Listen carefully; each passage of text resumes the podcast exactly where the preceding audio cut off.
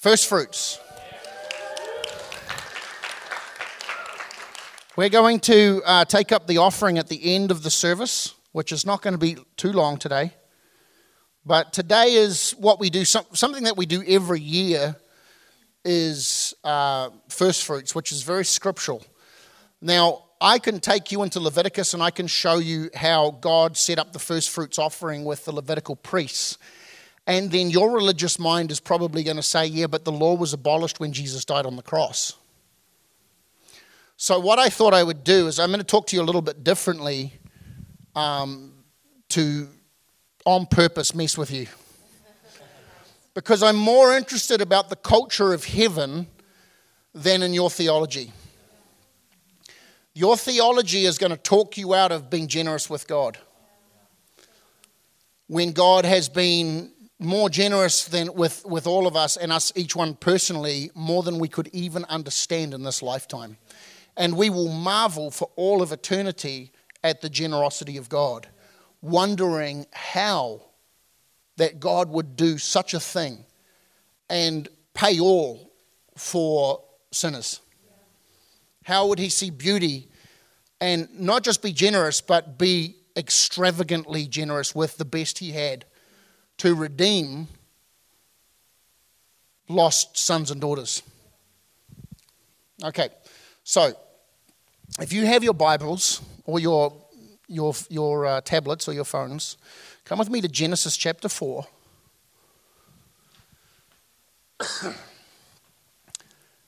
when God created the garden, and Adam was in the garden and later followed by Eve via some ribs, you know, I figured that, like, you know, since God took Adam's rib, that man's been trying to get that rib back since that time. And that's why I think that, you know, barbecue ribs are one of the favorite items on most menus. It's like subliminally, there's just something about ribs that men like. And I, I, I just wonder where that came from. But anyway, that's, that's not spiritual at all. That's just, that's just because you look better laughing for me. But, but God had this amazing relationship with Adam, and we're actually not told a lot about what the garden relationship between Adam and Eve with God looked like. We're told that in the cool of the day, a wind would blow or a breeze would blow, and God would come into the garden. And he would fellowship with Adam and Eve. What we're not told is how many years that was. It could have been thousands of years. We don't know. We're not told the specifics. It just said that he would come and commune and fellowship with them. It doesn't really, but you know, God didn't come and, and play tiddlywinks with them. You know what I'm saying? He didn't, when God does anything, he is so intentionally, architecturally purposed. He's so strategically planned that God just doesn't turn up and sip tea with you just for the sake of sipping tea. He's coming in to have specific conversations. And I would propose to you that God taught them about the eternal realm. He taught them about heaven. They experienced the spiritual realm on measures that most of us haven't even grasped yet. But all we're told is that in the cool of the day, a breeze would blow and God would come into the garden. But if you fast forward when the serpent comes and beguiles Eve, and then Eve deceives her or, or talks her husband in to having that fruit, whatever that fruit was, looked like or tasted, and they realize their nakedness, God enters the garden and there's Adam crouched over with his fig leaf trying to look fashionable and miserably fashionable. And God says, Hey man, that looks really stupid. What are you doing? And he's like, I was hiding. And God was like, I've just been teaching you for the last thousand years that I can see everything. What happened? Because sin makes you dumb. But, anyways, that's a whole nother. Afterwards, just go out and have some ribs, you'll forget all about it. So,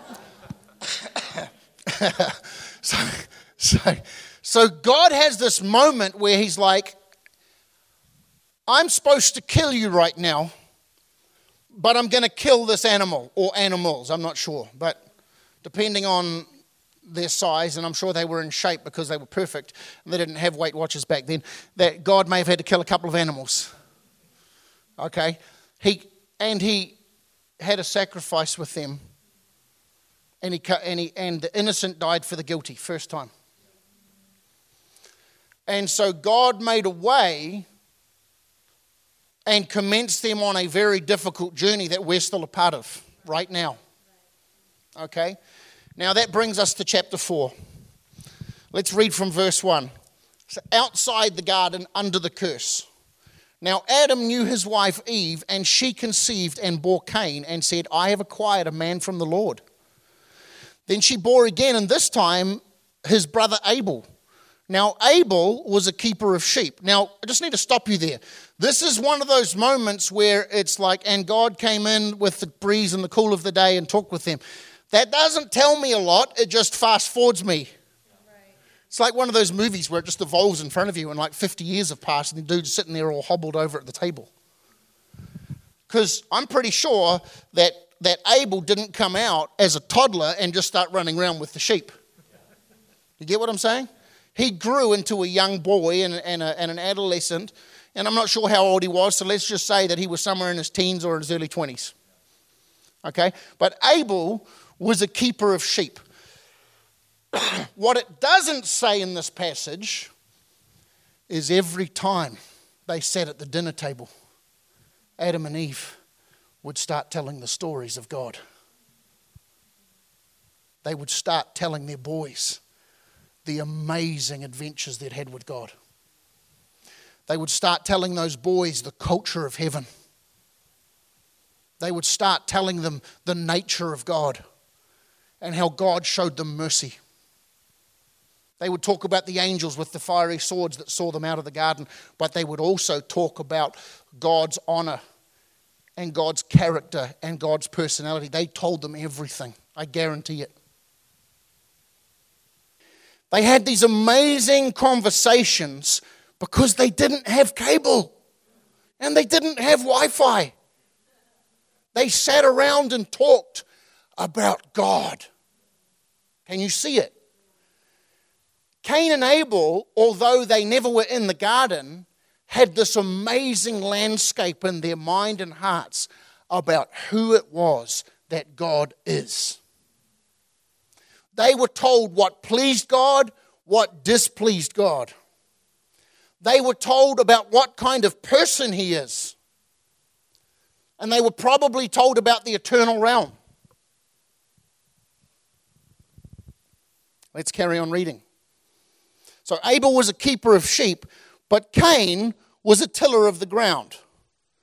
And in the process of time, it came to pass that Cain brought an offering of fruit of the ground to the Lord. And Abel also brought the firstborn of his flock and their fat. Stop right there. Who told them to bring an offering to God?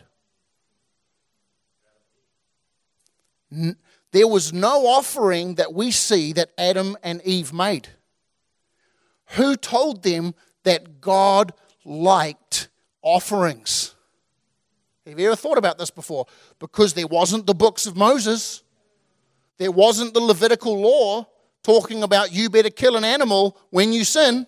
None of that was there. We, we sometimes, with our culture and our, our privilege that we can open the book and read all the books, we forget sometimes that people actually didn't have the perspective. When Isaac and, and Abraham walked up the mountain, there wasn't necessarily the reflection of the scriptures that, hey, it's going to be all right. He's a good, good father. Didn't you hear the song in church? Do you, get what I'm saying? He, he went up there in faith, knowing that God is good as a friend. So here we are, and Cain and Abel are bringing an offering to God. Let me propose this to you because Adam and Eve had taught them about the culture in heaven. That God is a God of offerings and tribute. And even then, the angels were tributing to him in heaven. Get this. because they did not make this up. This wasn't Build a Bear down at South Coast Plaza where they think, oh, we'll just throw a little bit of this in there a little bit of that. Let's create a church.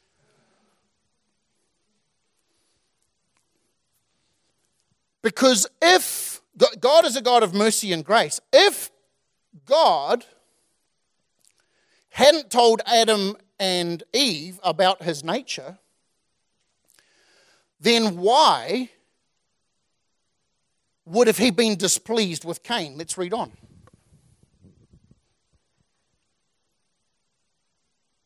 And the Lord respected Abel and his offering, but he did not respect Cain and his offering.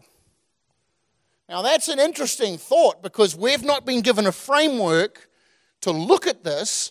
We just read the story and, like, oh, yeah, Cain screwed up. Abel was a good dude. But they'd been taught about what pleased God outside the law, before the laws of Moses. Adam and Eve, get this, guys, in the, in the most pure and innocent form of relationship, Adam and Eve had discovered what God liked. And even though they messed up, they saw the beauty of his nature that found a way of escape for them. So they didn't get struck down. And in that, they still had a reverence for God, not a resentment. Because if they had have had a resentment, just want to break this down for you so some of your mindsets get shifted here. If they had have had a resentment, their children would have also had a resentment. And they would have never brought an offering to God. They had a respect for God and they had a longing in their heart to get their friend back. So they taught their sons what pleased him before legalism showed up because God is a God of relationship, not legalism. So once a year we do something called we we bring God our tithes every week, but once a year we feel here that as a church we bring God our first fruits. Because outside of the legal structure, we want relationship. Now, it goes on to say here, and Cain was very angry, and his countenance fell. When you know to do what's right with God and you don't do it and expect God to bless you and God doesn't bless you, somehow God's the bad guy. But if you want God to say, I see what you're doing here, and I like it, and I'm smelling this aroma of your offering to me, now I can release the floodgates of heaven to bless you. Now, is the blessing available? Yes. But why did Jesus tell the story about 30, 60, or 100 fold? Because there's different measures of blessing. Like I said, not everyone gets the toy and the happy meal in heaven. Well, they do, probably. Because it's going to be a happy meal in heaven. The Feast of the Lamb's happy. There's no discouragement in heaven. But you get what I'm saying? Some will get rewarded for their works, and others will just get in, scraping it in, the Bible tells us. Having everything that they thought they were doing being destroyed because it was never God's will. We can go scriptural now if you want. But I want to be a son that doesn't just say thank you, but bows down with my life and gives above and beyond the requirement. We don't live with a calculator figuring out how much should we give to God. It's all his anyways. Who told you it was yours? What lie did you eat? It all belongs to God. So we just believe that, you know, I have people that come up to me, it's like, oh, I need to I need, I've got a very serious spiritual question for you. And I'm like, I brace up and I'm like, oh, okay. I'm, I'm getting ready for like Satan appeared in their room and he tried to threaten them, whatever. And they're like, is the tithe gross or net? and that's where I have to operate in the spirit of self control.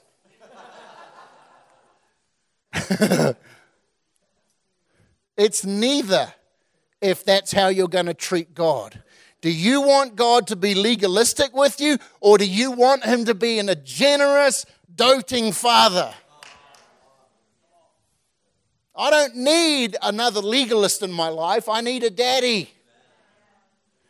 And I'm not going to walk into my wife and say, Did you do the dishes? Did you cook my dinner?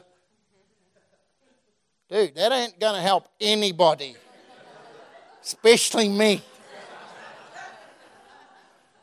but I'm going to walk in and say, Hey, can I make dinner?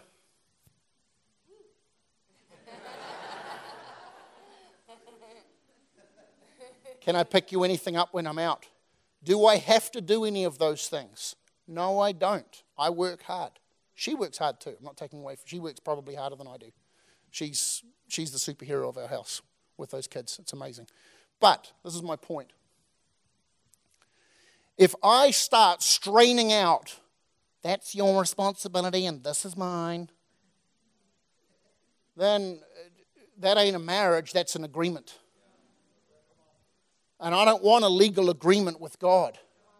I want a relationship with God. And I want to bless Him and. I want God to gasp. I want God to shed a tear. It sounds funny, but that's what I want. Because, you know, I don't want to just be like, there you go, waiter, you did a good job. I think I'll give you 17.5%. The last guy I gave 14 because I didn't like what they did. God doesn't need that in his life. Where's that thing that Anton, uh, for that my, my son, come here, bring it, bring it here. here. My little boy had a birthday recently, and Anton gave him a gift. And this is what my little boy did as a thank you for his gift. Do you understand how much that moves, Anton? Does it make you want to buy him another gift? So many. You don't have to, but look at that. It's yellow and brown and blue. And his name, Benjamin. Multiple fonts. Thanks. He's into fonts, so my son is just prophesying over him, just New Times Roman.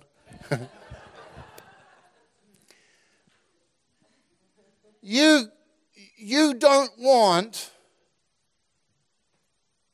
the opposite. You want that. You want to come and move God. And it's not a number. I, I saw an article on my phone. I get lost in those feeds sometimes, and it's awesome. Those little video feeds, you click on one, oh, this looks like an interesting article. 30 minutes later, it's like, dude, the world is ending. but I saw this article and it almost made me cry yesterday because it was this it was this church somewhere in the I think it was in Chicago or somewhere. And the, a riot had broken out in church because the pastor had started telling everyone that they all needed to give an X amount of money. And then he started tearing them like a salesman. If you can't do that, you need to do this. And I just about cried because I'm like, you devil you are a devil from hell that would try and use God's name to take money from people. You never take money from people, they give it to God. But in the same way, you can't structure what you give to God. You have to out of the abundance of your heart. Each, are, each of us in this room are at different, uh, different financial situations, but we have to give to God out of a place of relationship, not obligation. Because if you want legalism from God, that is not the face of God you want to see. That is not the face of God you want to see. You want to see the Father who's just opened up. He's just opened up this. This just comes up before his throne. And he's just like,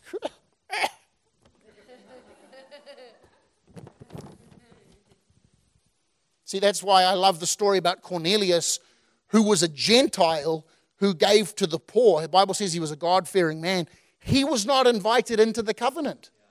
And God broke the rules because giving was done with generosity to God, not because he was required to. He already paid his taxes. He was taking care of the ones that couldn't take care of themselves, and God did something about it. We got to get past our religious Christianity and start walking as sons and daughters. Because I think some of the biggest orphans are the ones that have the most father heart, sons and daughter teachings. Because you hear them start talking about giving, and you're like, you're in poverty.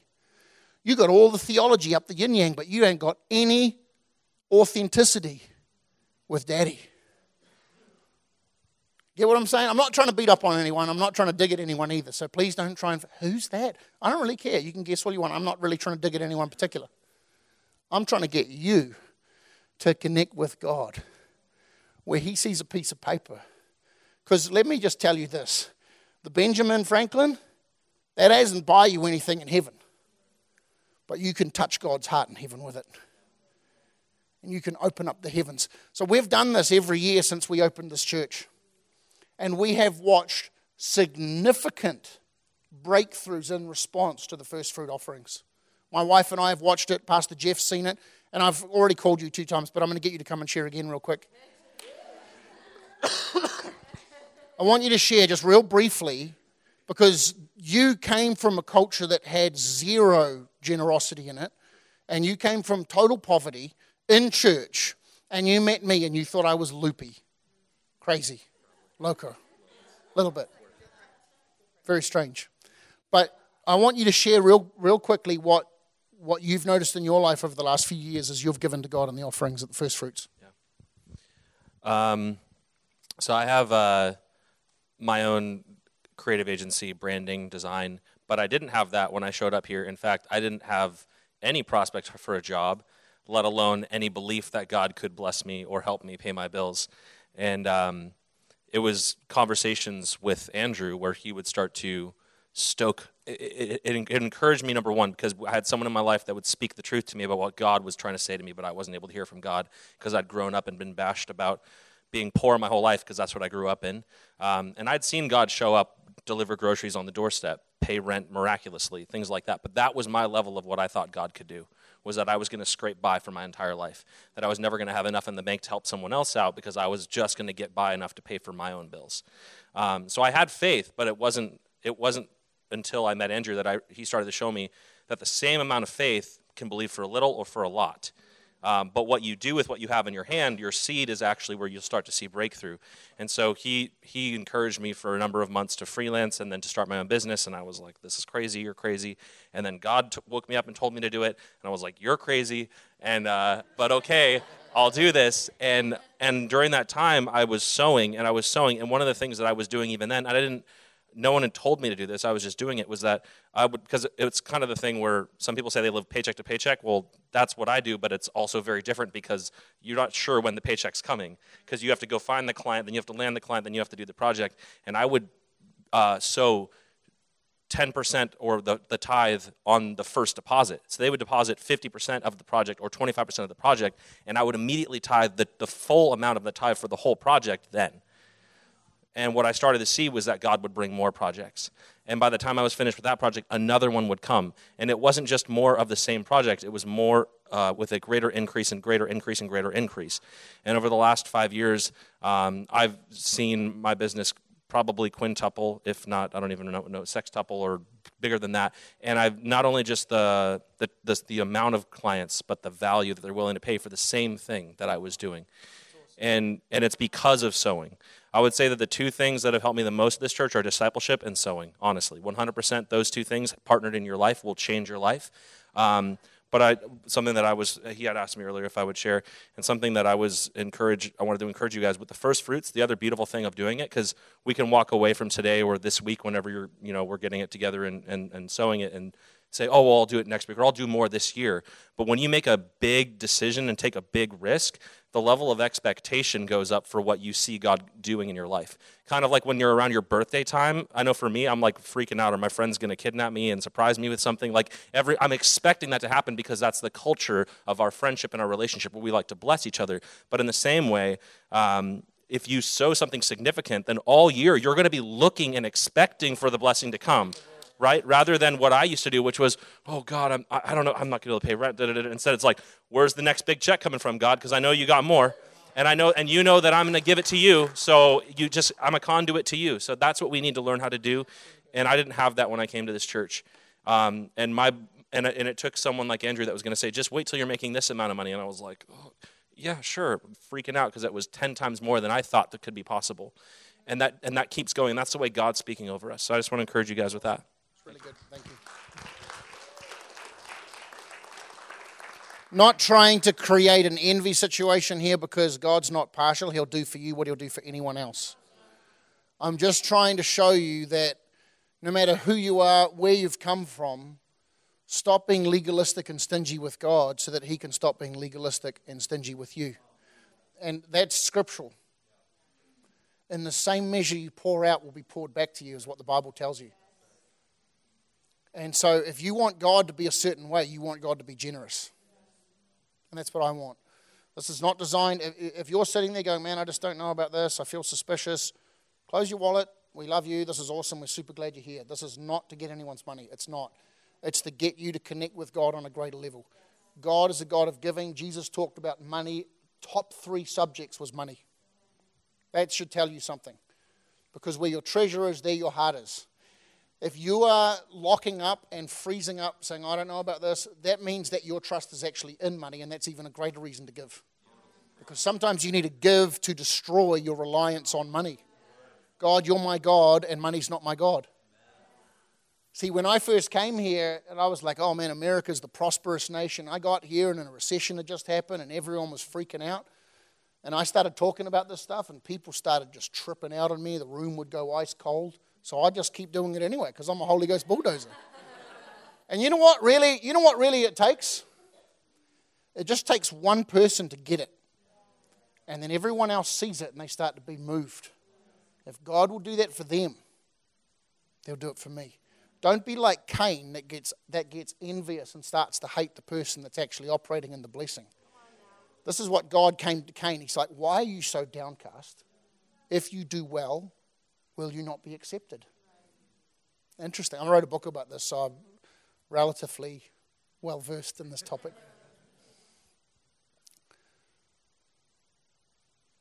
Stop being so afraid of money.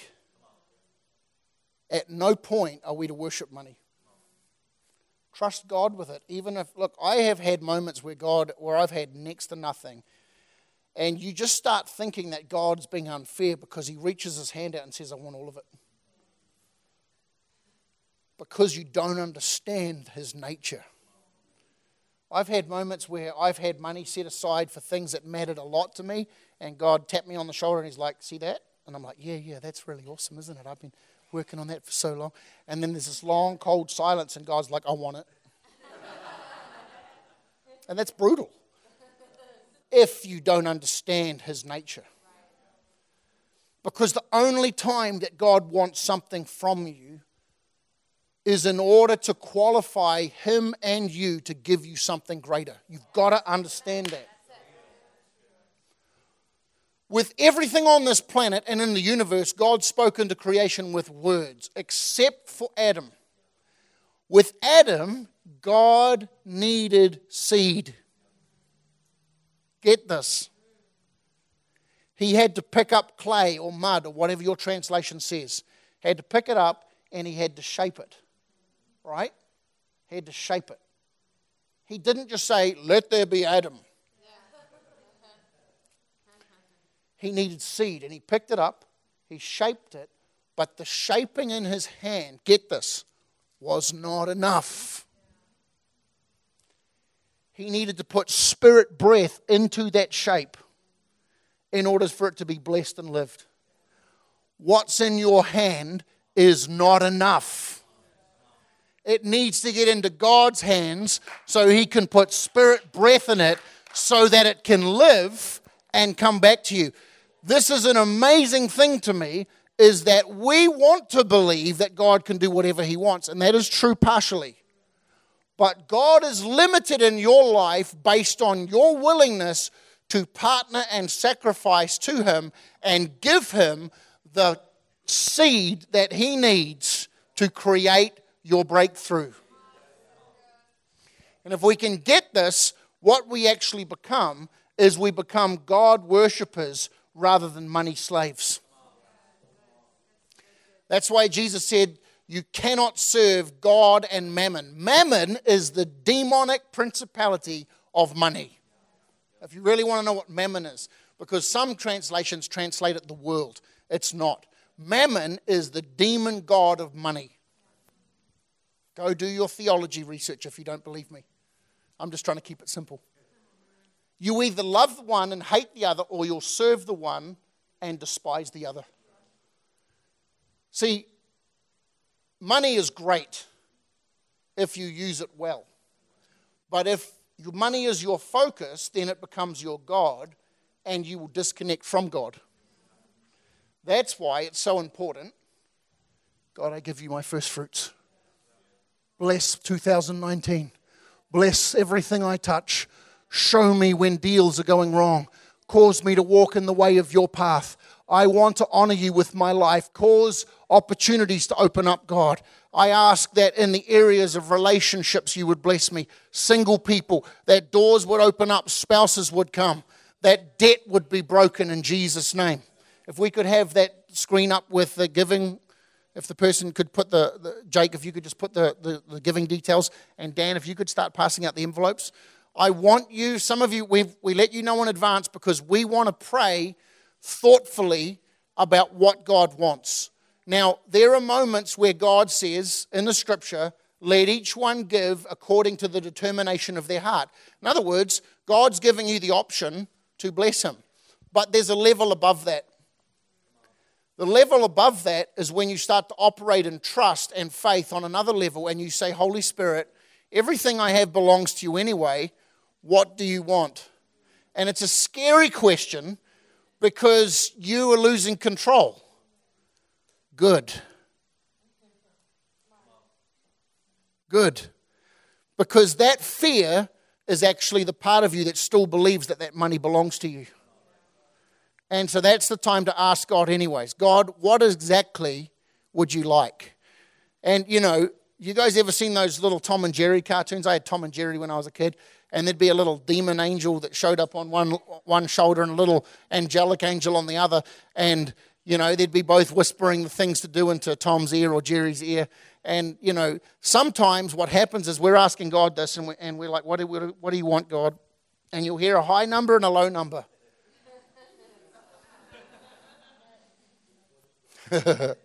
I've learnt to go with the high number.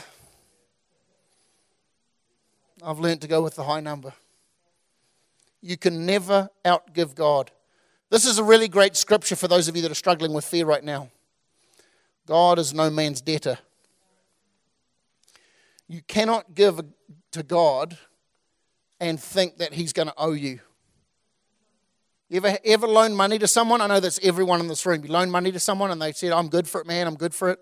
Never paid you back. We've all had that bad experience. Horrible.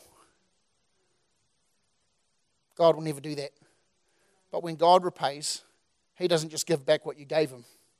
It comes back to you pressed down, shaken together, running over.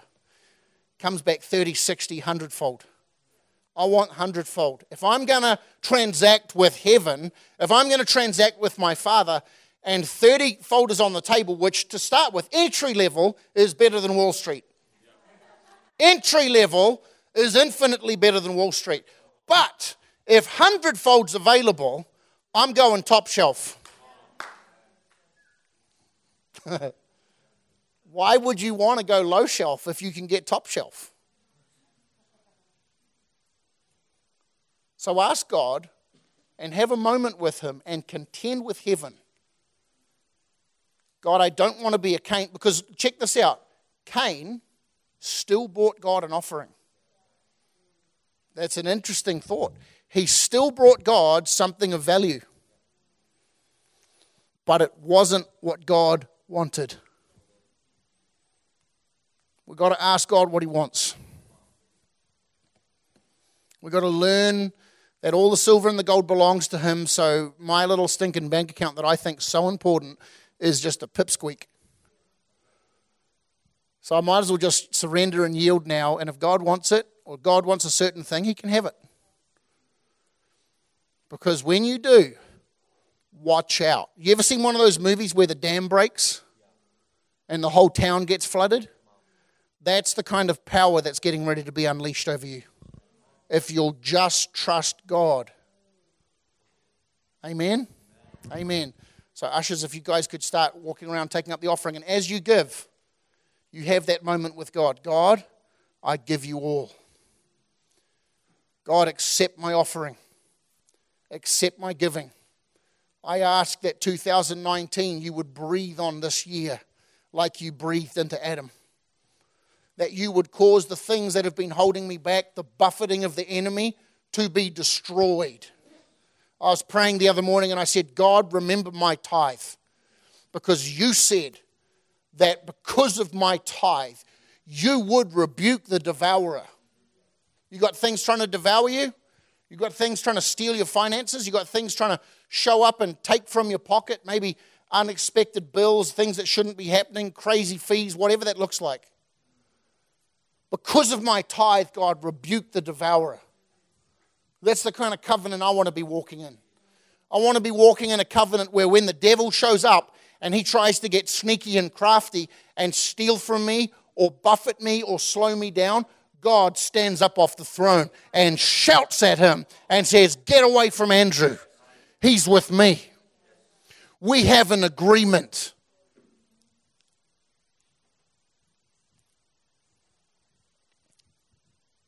Jesus' name. In Jesus' name. You see, anything that God does, the devil tries to counterfeit. You know, gangs, they do this thing called protection money. That's a really low level. I need to be careful what language I use. It's a really low level shot. But for me, I'm blessing my Father, and automatically I have the armies of heaven in rank around me. I like that. I like that. That's, that's the side. If I'm going to fall on any side, I'm going to fall on the side that of generous, generosity towards God. That's where I want to be found. I don't want to be found on the side of like, oh, we've got bills this month, Jesus. Can you imagine Jesus hanging on the cross? Just watch the Passion of the Christ. Just go get the video, the Passion of the Christ, and play it. And while he's hanging there on your TV screen, you look at him and say, I just got a few bills this month, Jesus. Just a little busy this month, Jesus. Try and do it. Try and let those words come out of your mouth. I dare you. I hope they don't. But, anyways, we're going to give to God right now. Father, we thank you. We bring you the best that we can right now. And, God, compared to your heaven, it's nothing. But our heart is attached to our giving. And we ask that you would accept our giving and that you would breathe on it, God. You would breathe on it and you would cause it to grow and for a harvest this year. I pray, God, that this year, 2019, Dwelling Place, OC, would be full of testimonies that shock everyone. That that would just start going off like popcorn in here, where we just start hearing stories left and right, crazy breakthroughs. Not just in finances, but in relationships. That single people would, would find the right one. The Isaacs, not the Ishmaels, God that debts would be destroyed and cancelled in Jesus' name. That promotions would come, that financial miracles would take place, that businesses would happen, that, that promotions would happen, God, that contracts would increase in Jesus' name. In Jesus' name. Relationships would be restored in Jesus' name. But also, God, we ask in our seed that souls would be added to the kingdom like we've never seen before we ask you. Now, that's one you have to give us, God, because that's in your interest. That's in your interest. We ask you, as part of our seed harvest, that souls would be saved and added to the kingdom in, in, in a multiplication like we've never witnessed before, not even in stories. Let us start to witness it this year, God. Let us start to see the flooding of sons and daughters running to your presence in Jesus' name. in Jesus' name. Everybody said, Amen. Amen. Love you, Jesus. Well, we love you guys. We're going to close the service right now. This has been an awesome day. Now, do this one thing. Today, Monday morning, during the week, and for the rest of the year, you keep speaking life over the seed you've just sown. Don't let regret come out of your mouth. You have to speak life. I've heard stories about uh, people that grow plants and they speak over the plants. And then there's other plants where they speak horrible things over the plants. And the plants that had horrible words spoken died. And the plants that have had words of life and encouragement spoken flourished and, and had unusual growth. That's part of David Hogan's secret with his orange trees. He speaks the word of God over them, lays hands on them. Speak the word of God over the seeds that you sow and speak life over those seeds and ask God to move miraculously on your behalf. And when the enemy shows up, don't go to God and say, You let this happen. You lift it up and say, God, because of my seed, I have protection. Amen. Amen. You guys be blessed. Fellowship, greet someone, love on someone that's new or that you haven't met before.